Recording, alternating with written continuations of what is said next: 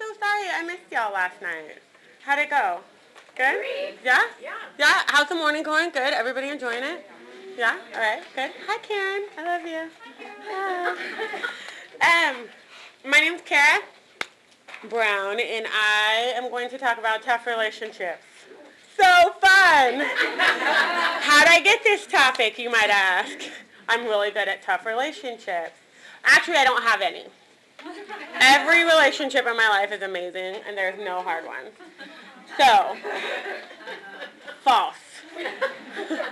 Obviously, that is not true. That is not true. So, I want to open up with a quick word of prayer, and then we'll get started. Heavenly Father, thank you so much for this opportunity. This opportunity to take a deep breath, um, allow our souls to be refreshed, allow some of those hidden dark things to surface to the top so that we can hand them over to you and lay them at the foot of the cross. I pray that um, the words spoken to this group of women would be your heart for them. And if I get in the way, that those words would just fall to the, to the ground.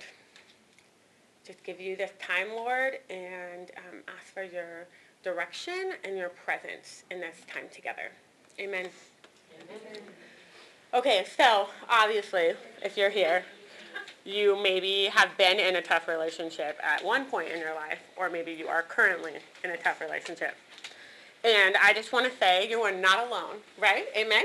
Amen? So, everybody who has had a tough relationship in their life or is in one currently, go ahead and raise your hand. Okay, awesome. Because if there's anyone who didn't raise their hand, that I would love for you to come teach this. And I will sit down and take notes like a mad woman.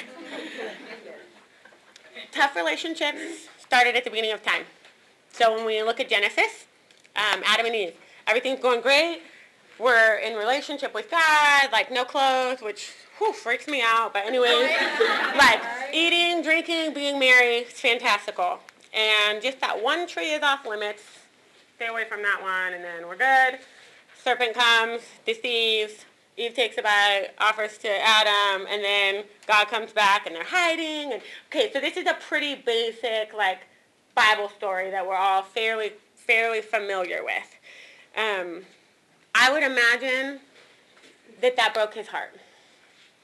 Like as a de- as a parent, the father heart of God watching his children choose to not be in right relationship with him. And and not really knowing that's what they were choosing. I don't think they were like, we can't wait to be on the outside with God, like, you know, and eat up. Oh, pumpkin, it's all right. It's all right.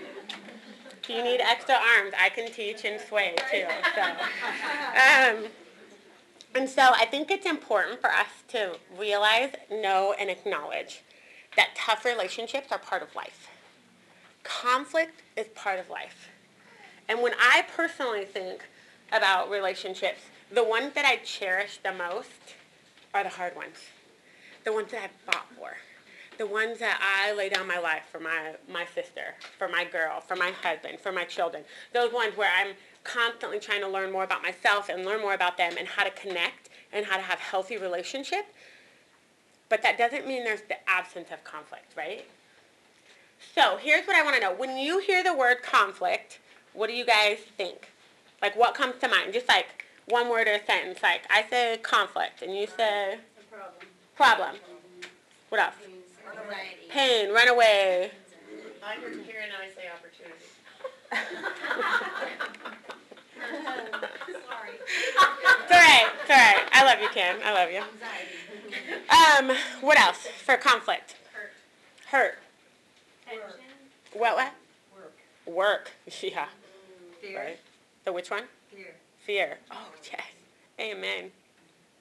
So those are the words that come to mind with conflict. And they're valid and true and they're right. And I think that I, it's probably just me, but I'm going to take a wild guess that maybe one or two people can relate to me on this. What I do when I'm starting to experience conflict is I go back to that passage in Romans that talks about as far as it depends on you, be at peace with everyone. And so then what happens is I go to this real dark, ugly place of what the heck is wrong with me? like I love Jesus and he's on the throne. And so I should not have conflict. I should not be in conflict with anyone because it says not to.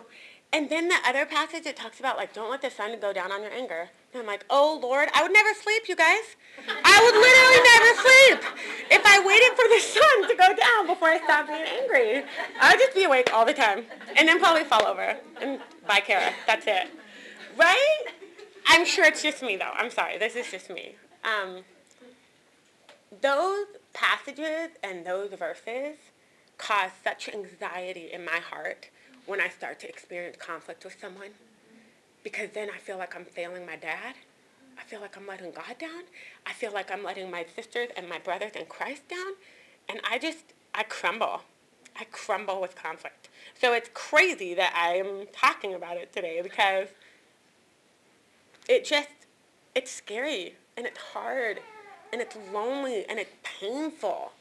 And I just want to acknowledge that right now. Like, I am so sorry for the hurt that you have in your life because of conflict. I'm so sorry for the losses that you've experienced because of conflict. I am so sorry for the nights when you've cried yourself to sleep because it hurts so bad and you just want it to stop, but you don't have a way out. Because maybe that conflict is with a spouse, or maybe that conflict is with a coworker, or maybe that conflict is with your in-laws. And anybody who says when you get married you don't marry your in-laws is a crazy liar pants. and for some people that is a beautiful thing, and for some people that is so hard. And I am not here to to just I'm not here to say this is how you do it. It's going to be super duper easy.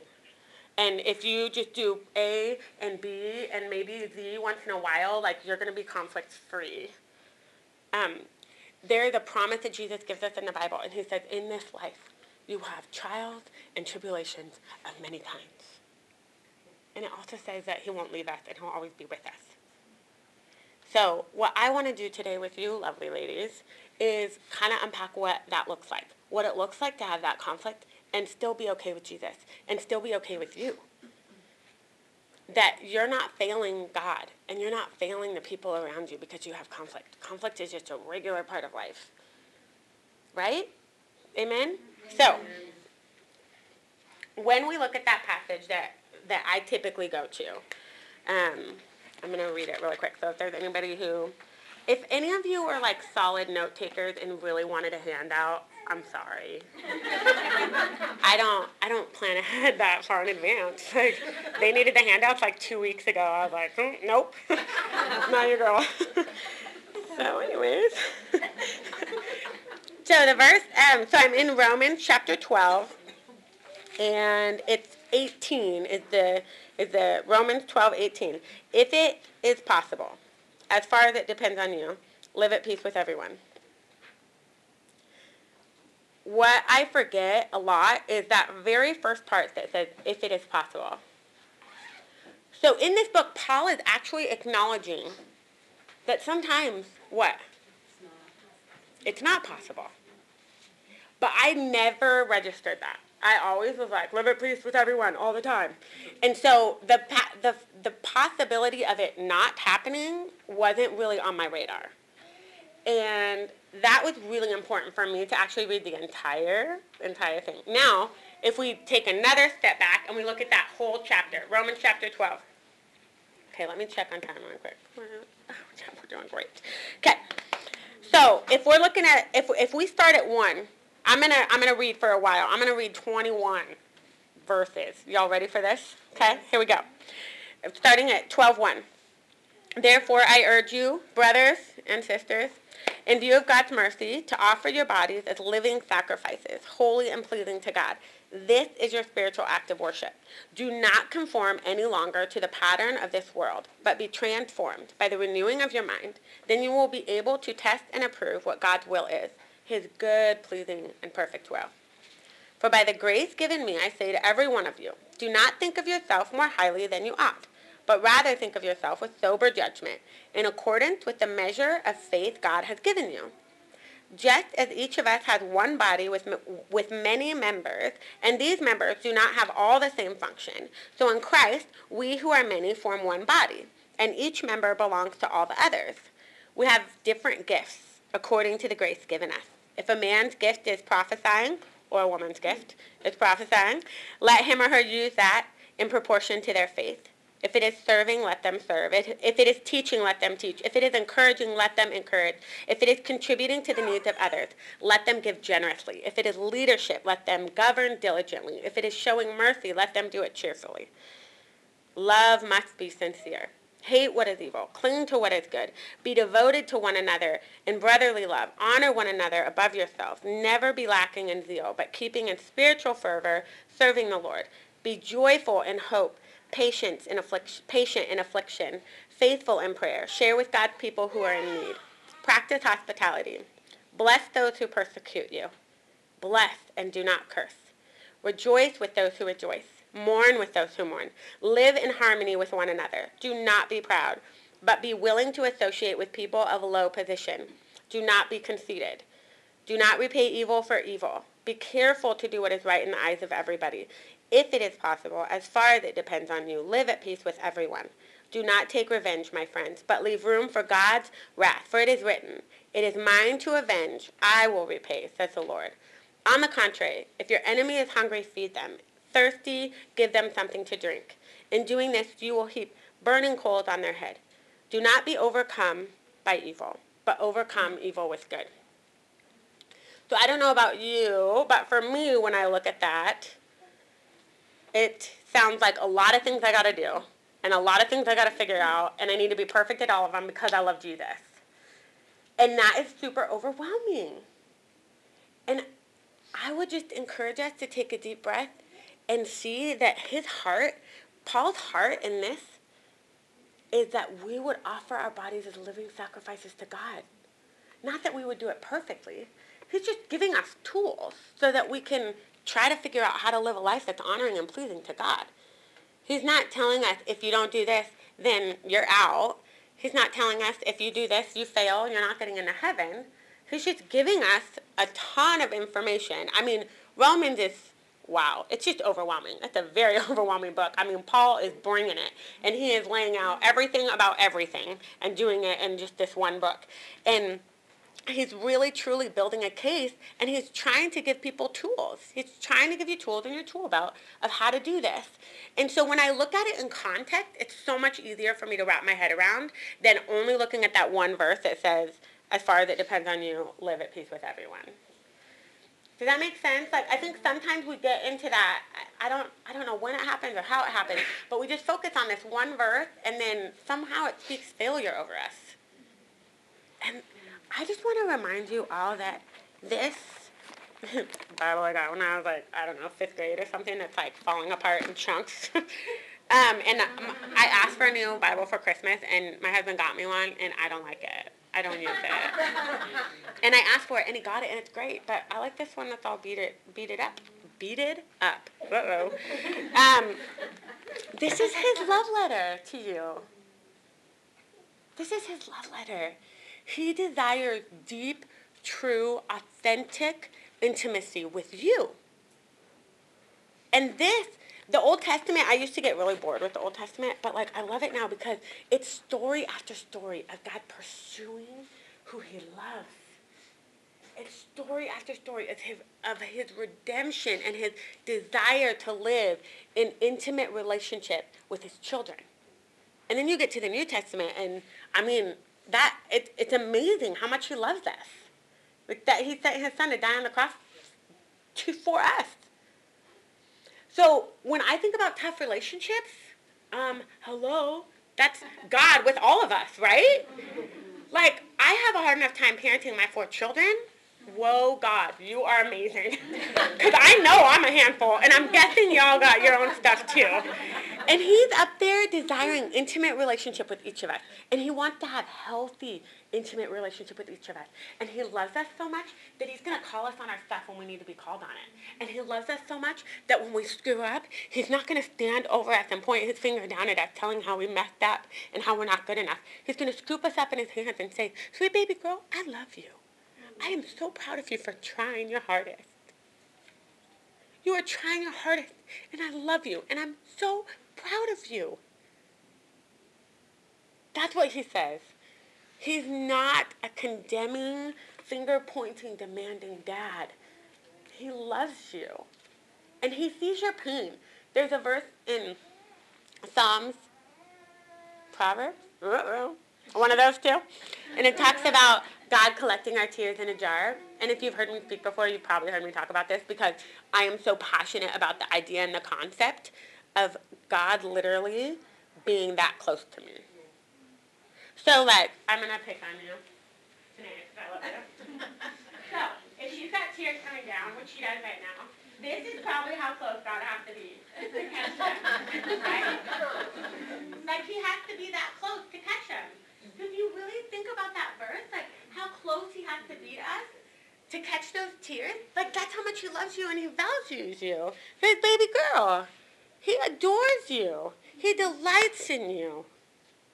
And I'm, again, sure I'm the only one, but when I experience conflict, it just hurts. And it's so hard. And when it's with people that I love, it hurts even more. Quite honestly, if somebody doesn't like me, I, whatever, you're lost. Peace out. I don't know. But um, when you're somebody that I love, it's so hard. Or if you're somebody that I want love from, also very hard. Um, I am. I seriously am so uh, humbled that I get to talk about this because I feel like I feel like for me personally with conflict, um, my raw spot is rejection. So just to tell you a little bit about my story, but we all have a raw spot. We all have this spot that if anyone just barely touches it, we crumble. And so for me, it's rejection. And that comes from my dad choosing his mistress over our family um, when I was 10. So I, I remember it. I can tell you where I was, what I was doing. I was holding my little sister. Parents are out arguing. And, and literally him saying, like, you can't make me choose between her and you and the girls. My sister's 10 years younger than I. Um, and my mom's like, yeah, yeah I can, because I'm your wife. So actually, you need to decide. And he said, no, I won't choose. And then she was like, well, you made your decision. So for me, rejection is my raw spot. And it is tender, and I so desire to be accepted. Like, I so desire to be accepted. So I thought for me, growing up, if I just did everything right and perfect, that that would happen. That somehow my acceptance would come through that. Um, being like fun, outgoing, life at the party, like ASB, sports, like I just kind of poured myself into all those things and thought if I keep doing those things well, then people will keep liking me and not reject me. Um, and then, I, and then I got to college, and I mean, I don't know about you guys, but the 20s, man, whoo, those things will mess you up. the 20s, they are, they are tough. You're trying to figure out who you are and what, I don't know, it's just, man. Every time I talk to somebody in their 20s, I'm like, honey, it's okay, you're not alone. It will get better, I promise, and you're totally normal for crying and feeling like a crazy person all the time. Um, I started to realize that I would avoid and run from conflict like a crazy, like literally like opposite as far as I could. And I had to, I had to face and deal with why do I do that? Like, what's the deal? Why am I so hungry for acceptance? Why am I so hungry for that affirmation that that I need to know like I'm I'm good enough that you'll stay. Like that I'm good enough that you'll choose me. Like I just want to be chosen. And God has been so gentle and so kind in teaching me how to be a daughter. And teaching me how to own the fact that I'm his and that he is proud of me and he does love me. And that conflict is part of life. And so then I kind of went to this other extreme. Not where I was like looking for conflict, but when it came up, I was like, oh, let's talk about it right now. Like, let's do it. And then what happened was I went like from over here, like running, no conflict. And then I went to this total other extreme of of just like, well, we have to talk about it. We have to talk about it now, and we have to fix it, and we have to be at peace, and it's gonna be great in Jesus' name, Amen. and like that's what it was. So then I couldn't That's not healthy either, right? And especially if somebody else's raw spot is somebody being in their face demanding that we work it out. And here I am in my friend's face saying like we have to talk about this. Like we can't let the sun the sun go down. It can't set. We're angry. Like and she's just like, "Oh my Lanta, back out trout." like I need some space. But for me because I need your acceptance and I need your approval, I can't let it go. I can't let it go. And so then I've got I've gone to that other extreme where I've ended up really hurting people because I can't I can't let it set because I have we have to fix it now. And I think there is a healthy in between. I'm not there. I'm trying really hard to find it so we can like do this together because I definitely don't don't have it figured out. I do believe within me though that there is this balance of desiring peace with people and knowing that our peace with God surpasses that. So I feel like it's really important. Um, last year or two years ago, I don't know, Jessica, when, when did Jeff and I come do that panel thing or something? Last year. So we talked to the college group um, about relationships and marriage, and oh man, it's fun. He's a hoot, that kid. He can not only sing and play guitar, but he's also very funny and a good speaker. So we had a good time with that, but there was this question that kept coming up, and Jessica had warned us ahead of time, and then when we got in there, it was the one that like kept coming up. How do I get ready for marriage? What do I need to do to get ready for marriage? And I love that that Jeff answered that because he said, the goal is not to prepare yourself for a wedding. The goal is to be healthy and to be whole and to know who you are in Christ. If you're constantly preparing for something that's coming up ahead, which preparation is valid, just in this context, follow me out, follow, follow me on this. So if you're always thinking about like, what do I do to get ready for marriage? What do I do to get ready for marriage? What do I do to get ready for marriage? What do I do to be in right relationship with my dad? What do I do to know and own my belovedness and that my dad in heaven desires a relationship with me, that I'm his, that there's nothing I can do to make him love me more or no, and nothing I can do to make him love me less. So it's about us being solid here before here. So when we so when we come into that conflict, we know who we are. Because for me, when I get in conflict, I want to be affirmed that I'm a good friend and I, am a good daughter-in-law and I'm a good daughter and I'm a good mom and all these things. Like I, I need that affirmation to know that like I'm okay and and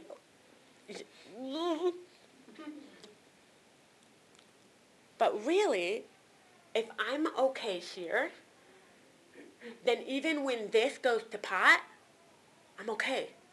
It still hurts. It's still painful. It, it's horrible.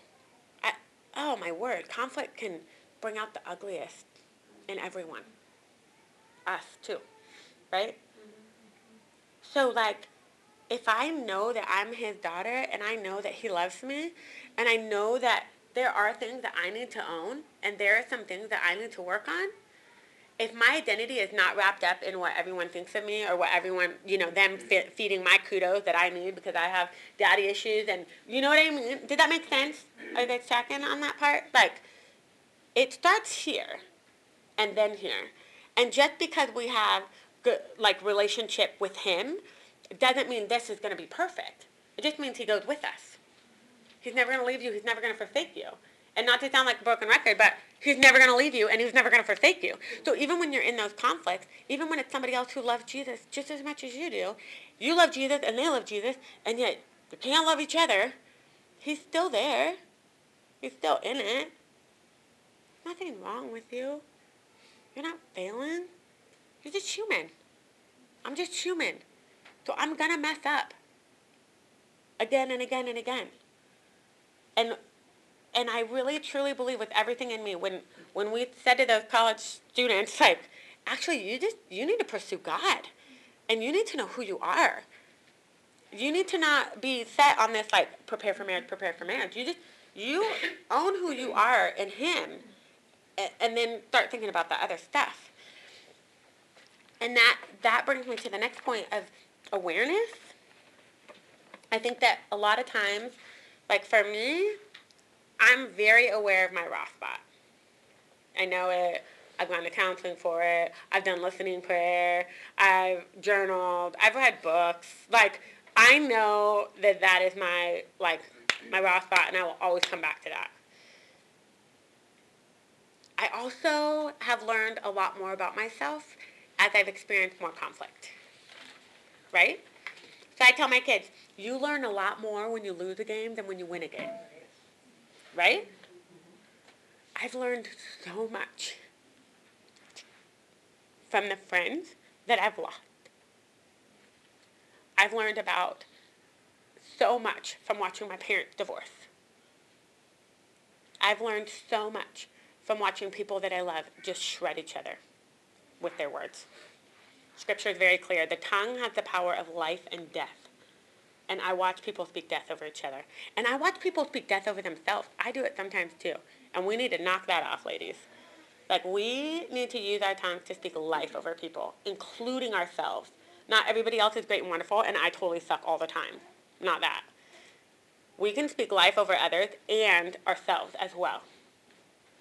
And my awareness and my knowledge of who I am and how I respond to conflict and how I respond to just really hard relationships that there's no way out of.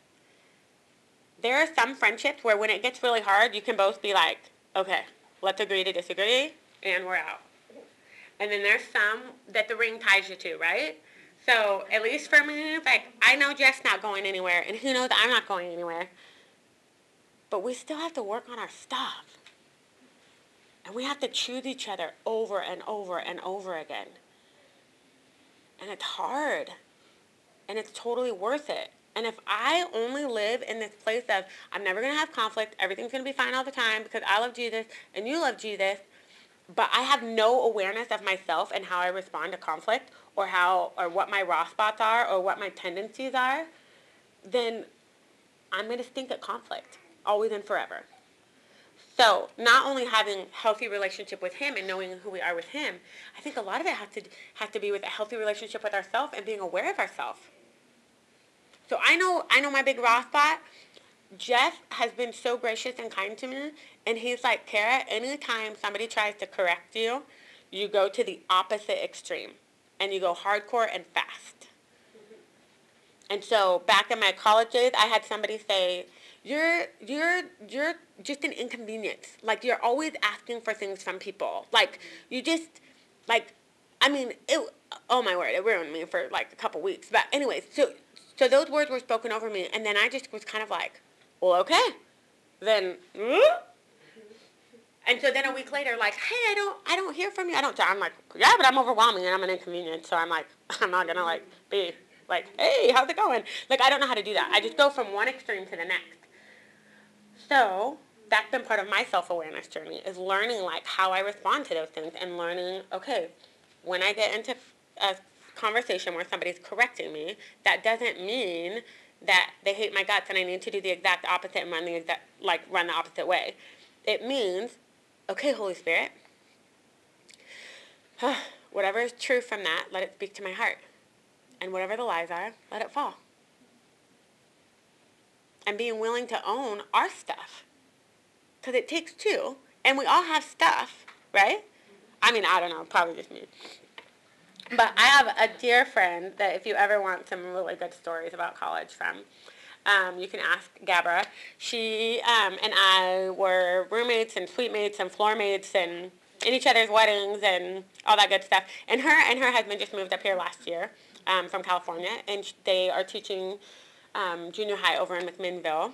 And I thought instead of you guys listening to me and my stories over and over and over again, you might want somebody new. so um, Gabber is going to come up and I'm just going to ask her a couple questions about her journey and her awareness and her relationship. Does that sound good? Mm-hmm. All right. Um, Gabber, tell me a little bit about your relationship with your dad. Growing up, it was awful.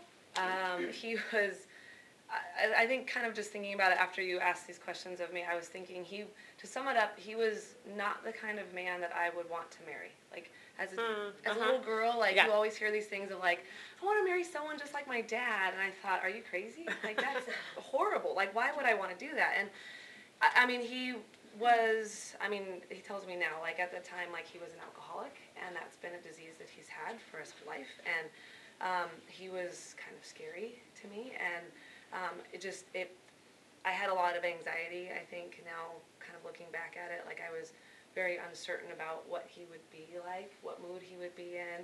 He'd fly off the handle very quickly and easily, and he would just be kind of embarrassing in that way. Like, I, I never saw him, you know, as, you know, in the alcoholic sort of state, which I appreciate. But um, uh, my parents divorced when we were in the fourth, my brother and I were in the fourth grade. And so it was just this constant, like, are we going over to dad's? What's it going to be like? I had to protect my little brother. I felt like he was not an abusive father in, in you know, that kind of sense, but it was just that anxiety and that um, just kind of scary feeling that I had growing up. And I think as you were talking about it, I thought about like that makes sense why I seek relationships or seek situations that are stable and I have control over because I didn't at at that age kind of growing up and um, so So then, tell us about what it looked like as you started to realize, okay, that was my childhood. Now I'm adult. Now I'm married. Trying to figure out, like, what you saw when you look back. Yeah, my my dad thankfully has. Um, I mean, he's been almost thirty years sober, which is Wee-hoo! blessing. Yeah, twenty nine Tony! years in January. So, um, but he he was always like the life of the party, and everyone thought your dad is so cool. And I thought, well, yeah, when you guys are all around, Mhm. he is. He's awesome. But I don't get to see this dad unless anybody else is around, and Mhm. it takes so much energy for him to do that fun, cool dad thing, and then when we're just with him, it's like Mhm. angry, frustrated. He used all of his energy for everybody else, and now we get this dad. So um, I think in talking with my dad over the years and talking with my mom and my husband kind of processing with me as well, um, I think it was there was a time when I, I kind of finally took control over like you're not going to treat me like this anymore and I, I had to have been in like junior high um, and he was just very embarrassing and I just finally said enough I'm done I don't want to hear from you anymore. I don't want I don't want your stupid flowers. Like don't apologize by sending me flowers and trying to call and whatever. And then you just keep doing this thing over and over again. And I finally just stood up for myself and said no I'm done. Mm-hmm. I'm I, I'm not going to ha- have this anymore. And my mom I talked to my mom kind of recently about this and I was like well what did you do? How did that happen? What happened with this? And she just basically said he he did kind of make a change and really saw that like, oh, I can't keep doing this. And it was when you finally stood up for hmm. yourself. And as an adult now that I'm processing this, I thought, oh, well that makes sense, I guess. And I can see different parts of my life in in my relationship with him where I was able to stand up and say, no, I'm not okay with this. You cannot say these things to me. And I, you know, I mean, I'm saying it probably really nicely now, but at the time it probably did not come off really great. But um, it, you know, I've had a lot more maturity now thinking about it. At the time, um, I don't know that I would have the right words to put together with this, but um, he's, yeah, it was. It's been a, it's been a long process, but I think we've had some time to, to be able to mend and kind of change. Um, I guess what our relationship looks like. So when you tell us a little bit about what it looked like for the awareness of you.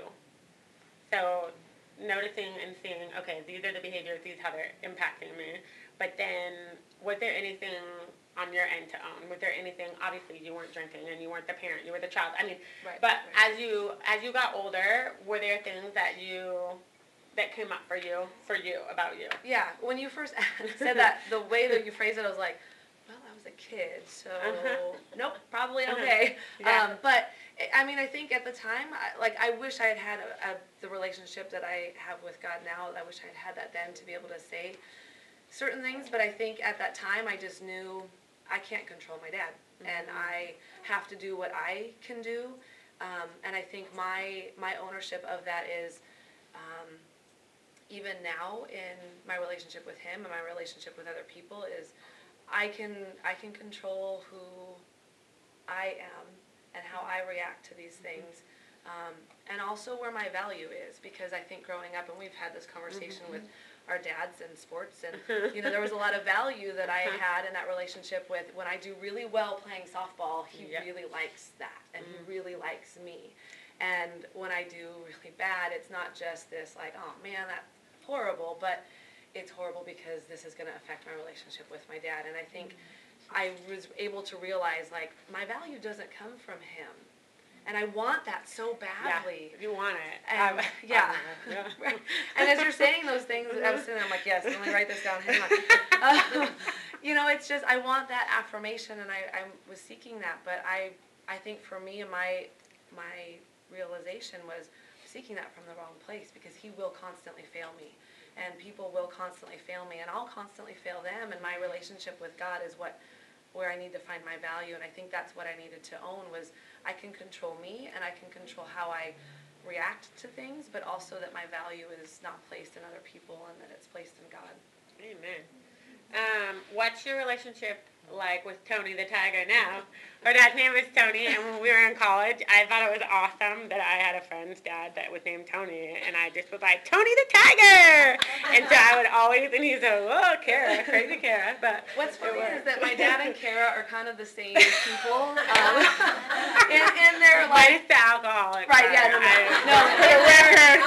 In the record. I should probably, I should probably like now first, and then he's he's the kind of man now that I wish I had had growing up all all the time. And I, you know, I've told him that before, and I I've told my husband, I'm like, you know, and I told uh, you know lots of people that I could that that's the kind of man that I want to marry.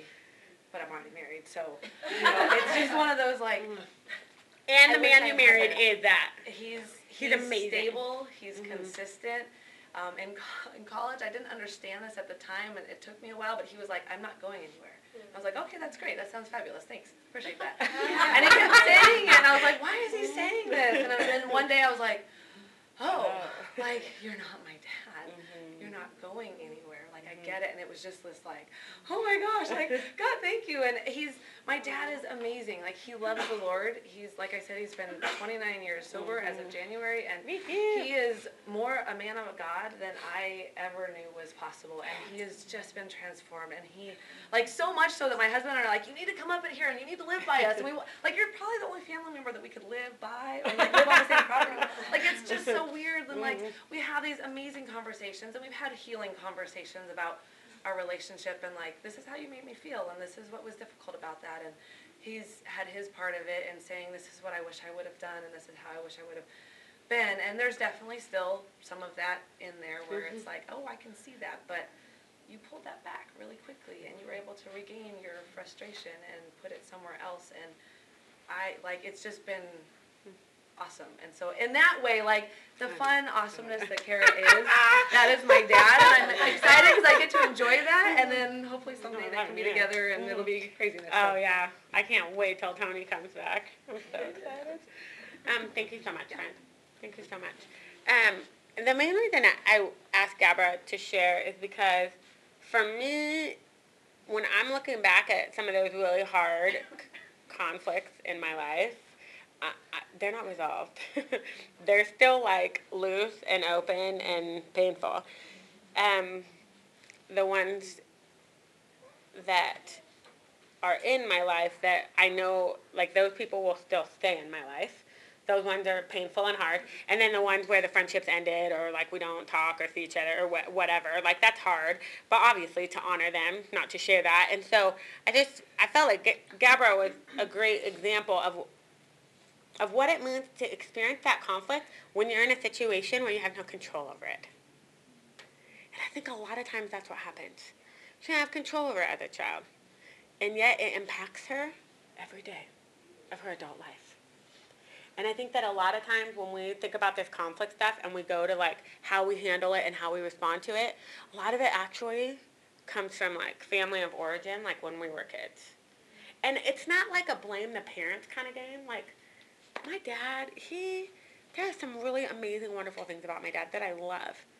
Um, and so it's not like a, you ruined me, I'm messed up because of you. No, it really truly is like, okay, I'm responsible for myself. I'm an adult now. Like, I got, I gotta get some, you know, I gotta get some resources. I gotta get some help. Counseling, ladies, counseling helps. It really does. There used to be this really negative stigma about like, hi Lauren, you're so cute. Um, just so cute. Um, there's there's there's this like, if you have Jesus, you don't need a counselor. For the record, that is bull. Right? You can have Jesus and a counselor. It's so great. I am a healthier wife. I am a healthier mother. I am a healthier friend because I go and do the hard work. And I'm not like, hey, yay me. But honestly, whether it's a counselor or whether it's a spiritual director or what, whatever, like for us to work on ourselves and become more aware of our stuff so that then we're a healthier version of ourselves, like, amen. Like that's why Salem Alliance is such a wonderful church body. I'm so honored and blessed and privileged to be a part of Salem Alliance. We are not perfect. And we are not afraid to go to the hard, dark places and do the dirty work to see redemption. One of my dear friends um, talks about if you want to see Lazarus' miracles, you have to go to the tomb. So if you want to see him raised from the dead, you need to get back to that tomb. And sometimes we camp out at the tomb and it sucks and it's dark and it's lonely and it's horrible and we cry and we snot all over and we just keep waiting. But there's something beautiful about when your friend comes and sits next to you. There's something beautiful about when you have somebody that will go to those places, and maybe it's a friend, and maybe it's a counselor, and maybe it's a spiritual director or whatever. But if you want to see those kind of miracles, you got to go to those dark places. You got to do the hard work. And I love that Salem Alliance is a place that's like not afraid of that. Like we have all the steps. No, it's called Life Path now. Sorry. Um, we have Life Path, and um, we have Bible studies, and we have Salem Pastoral Counseling Center that will send people to, and we do recognizing God's voice and listening prayer and learning.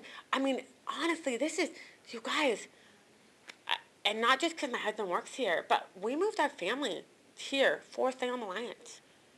Like we love this church body, and she is not perfect by any stretch. But I love that she gives us space to hurt. She gives us space to grieve. She gives us space to ask hard questions.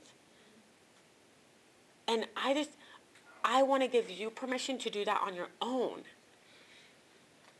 Like, it's hard to be in conflict. It's hard to be in tough relationships. There is one relationship that I would give anything to have restored in my life. Anything. One specifically that I'm thinking of right now. And I don't know if that's what God has. But I knew that by Gabba sharing, that to me is redemption. Like Tony went and he did the hard work. And that wasn't anything that Gabber had any control over. She had no control over it. He chose to do the hard work. So how can we be those women? What does it look like for us to do the hard work? What does it look like for us to go to those dark places and ask those really hard questions? And why is it that I can't live in conflict? Because I'm afraid that if you leave me and I'm unwanted and I'm not chosen, that my value goes out the window and that I'm nothing. But when we are in right relationship with our Heavenly Father who loves us, who has chosen us, who says, Sweet baby girl, you come here. I will hold you through this. I will comfort you through this. You're not alone. When we can go to Him and then maybe have some resources down here as well, something beautiful happens. And that, my friends, is redemption. Because your dad goes to those hard, dark places of your heart and he holds it and he cherishes it. And he says, I got this.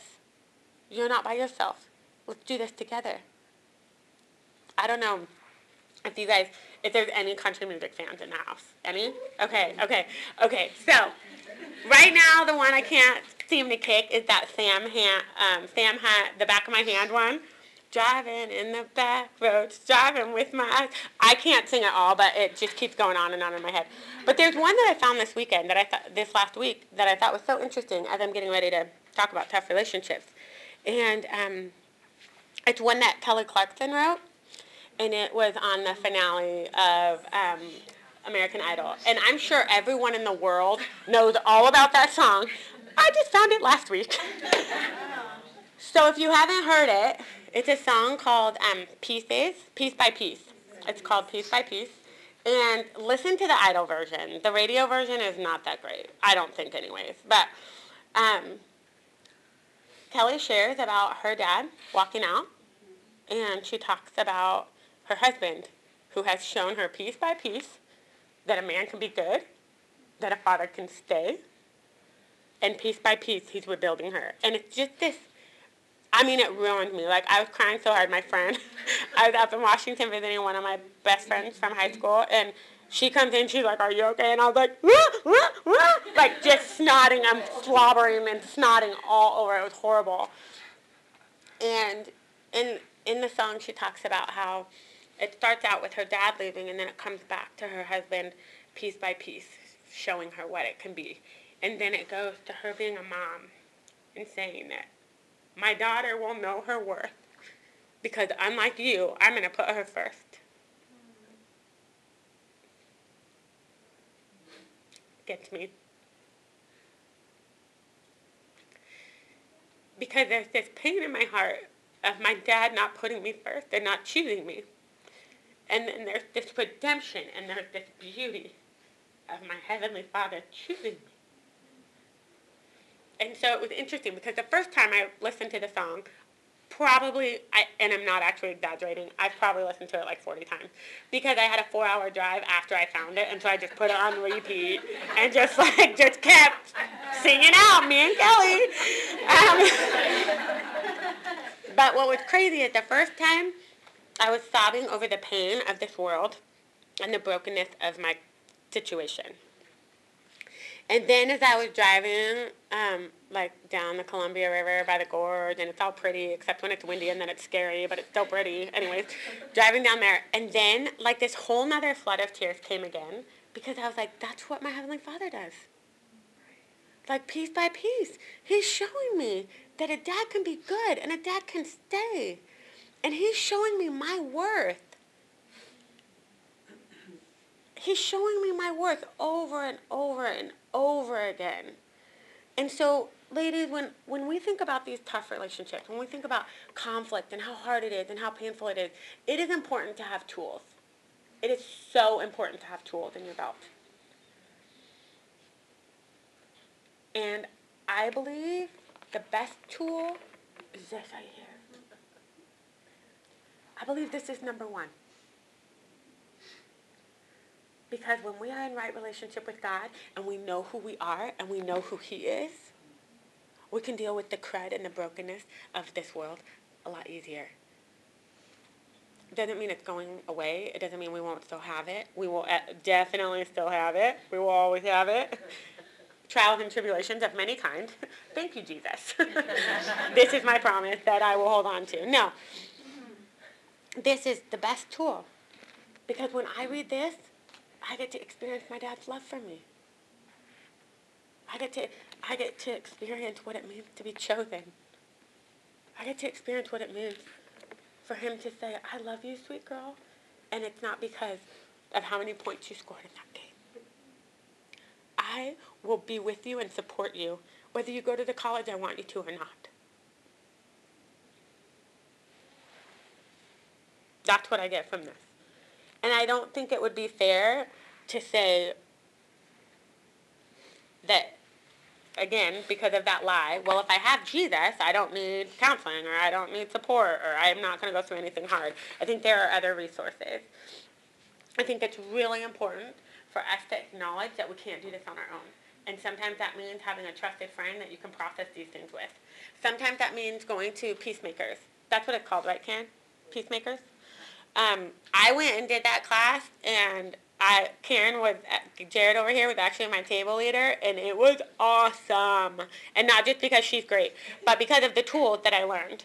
Like because this, I love that Salem Alliance offers that. Like we offer a class on peacemaking. That's awesome. Assuming that we're all in conflict at some point.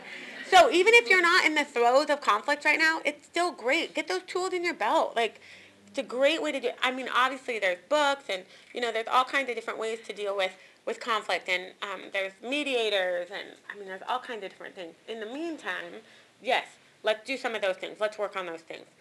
But priority one has to be you and your your dad. It has to be you and God. It has to be you and the Holy Spirit. That's where it starts. And then healing and and then healing can come out from that. I think that um let me just check time. What time do we have to be done? Eleven forty?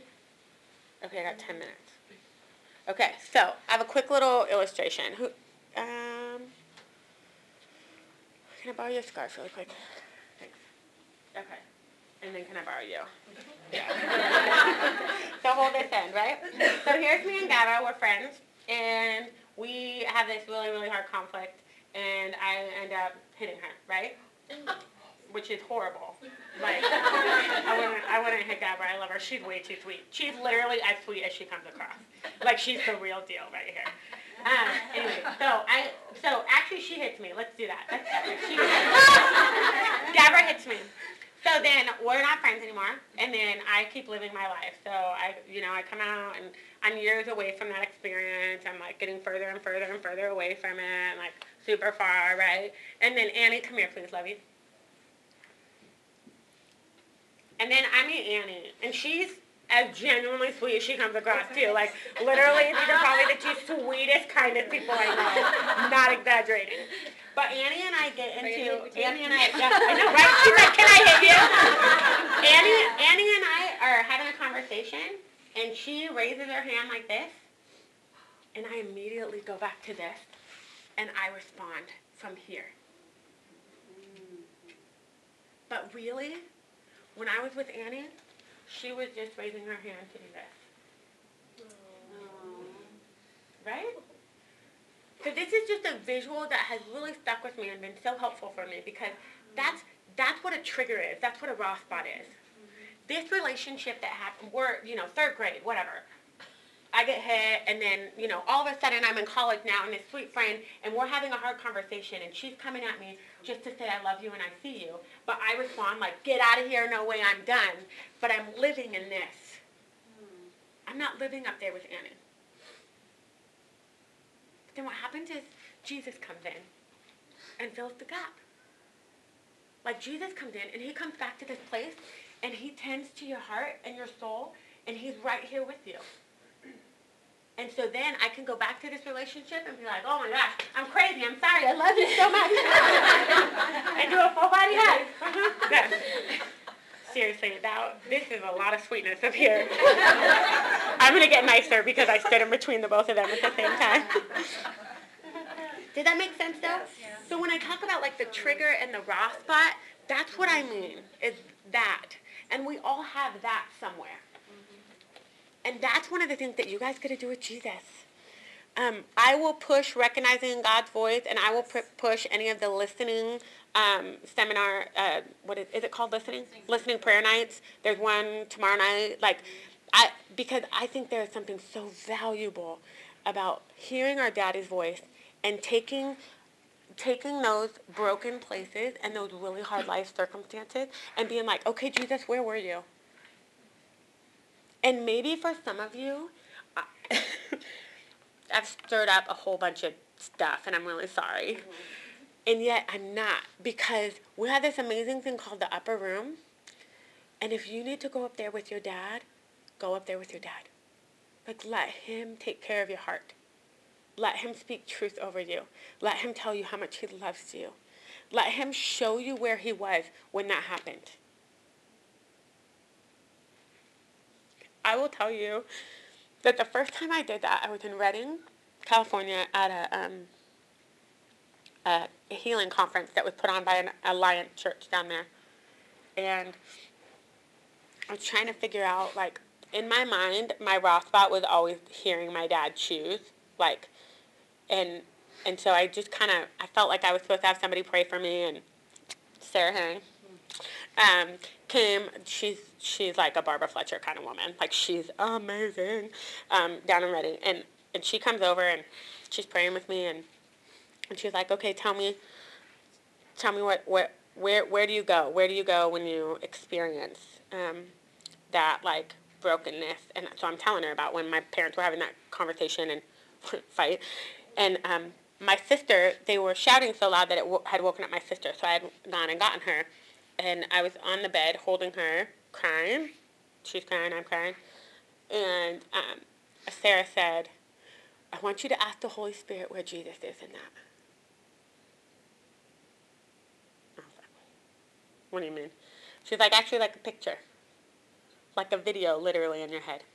So go back to that moment, go back to that scenario. Okay, mom and dad are out in the living room arguing, you and your sister in your room, you're holding her. She's like, ask, ask Jesus where he was. So I'm like, close my eyes. And then I just start sobbing. Because you know where Jesus was? He was on the bed and he was holding me while I was holding my baby sister. He was right there. And it was like beautiful and heartbreaking all at the same time.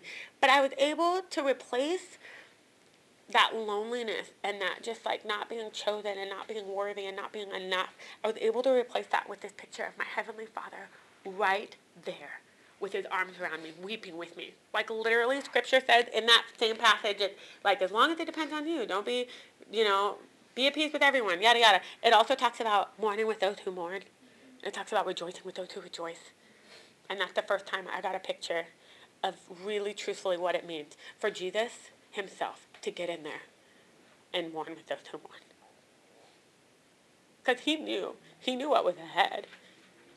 And he was just there holding me.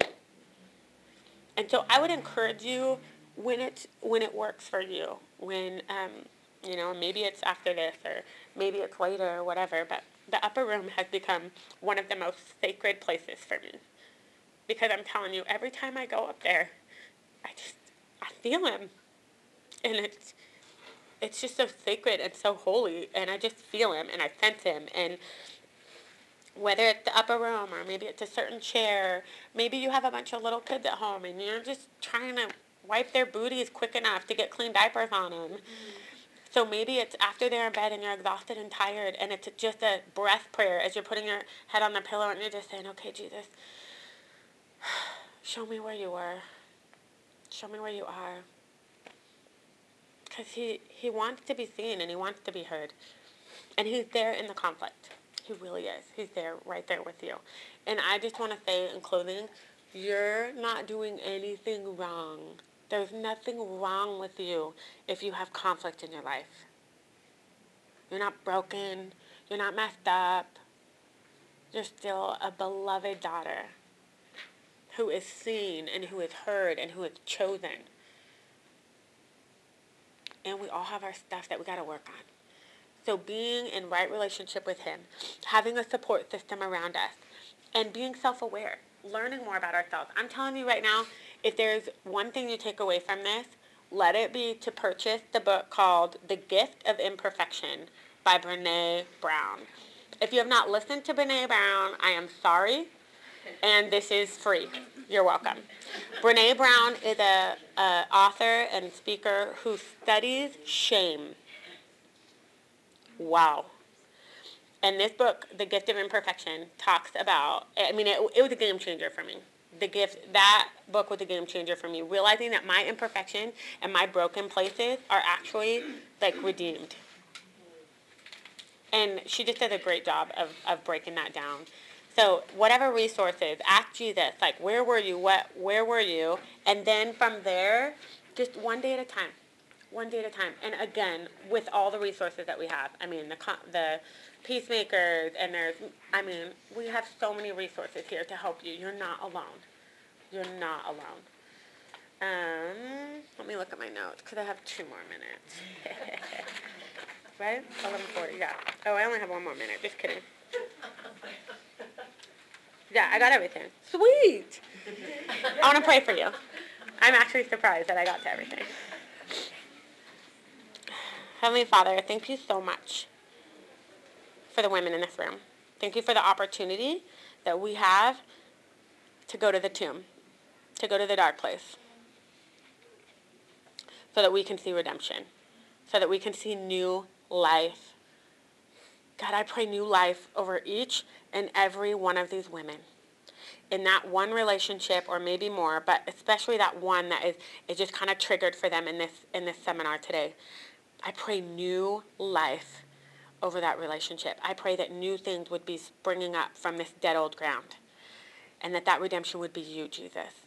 I pray that each woman would walk from this room knowing that they are loved, that they are seen, and that they are heard, and that they've done nothing wrong.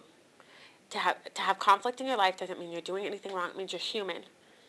I pray that we would be able to embrace our humanity and lean into you as our dad who loves us, our dad who is with us and will never leave us and will never forsake us. In Jesus' name, amen.